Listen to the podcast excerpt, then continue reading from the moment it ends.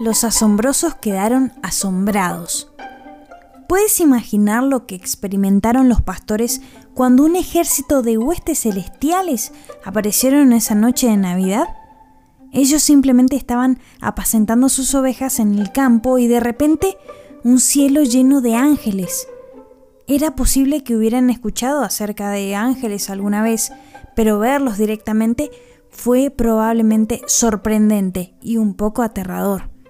Imagina cientos de ángeles cantando y alabando juntos en un sonido que debió ser diáfano y glorioso.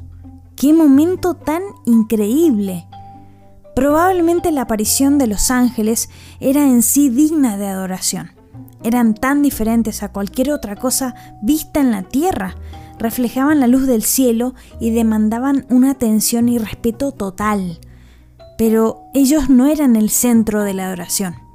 Aunque eran impresionantes, el centro de atención de los ángeles era adorar a Dios por quien Él es y lo que Él traería a la tierra a través de Jesús. Los ángeles, asombrosos a los ojos humanos, estaban asombrados a su vez por la visión de Dios. Seguramente fue más evidente para los pastores que Dios era el único digno de la adoración más alta y la alabanza más grandiosa.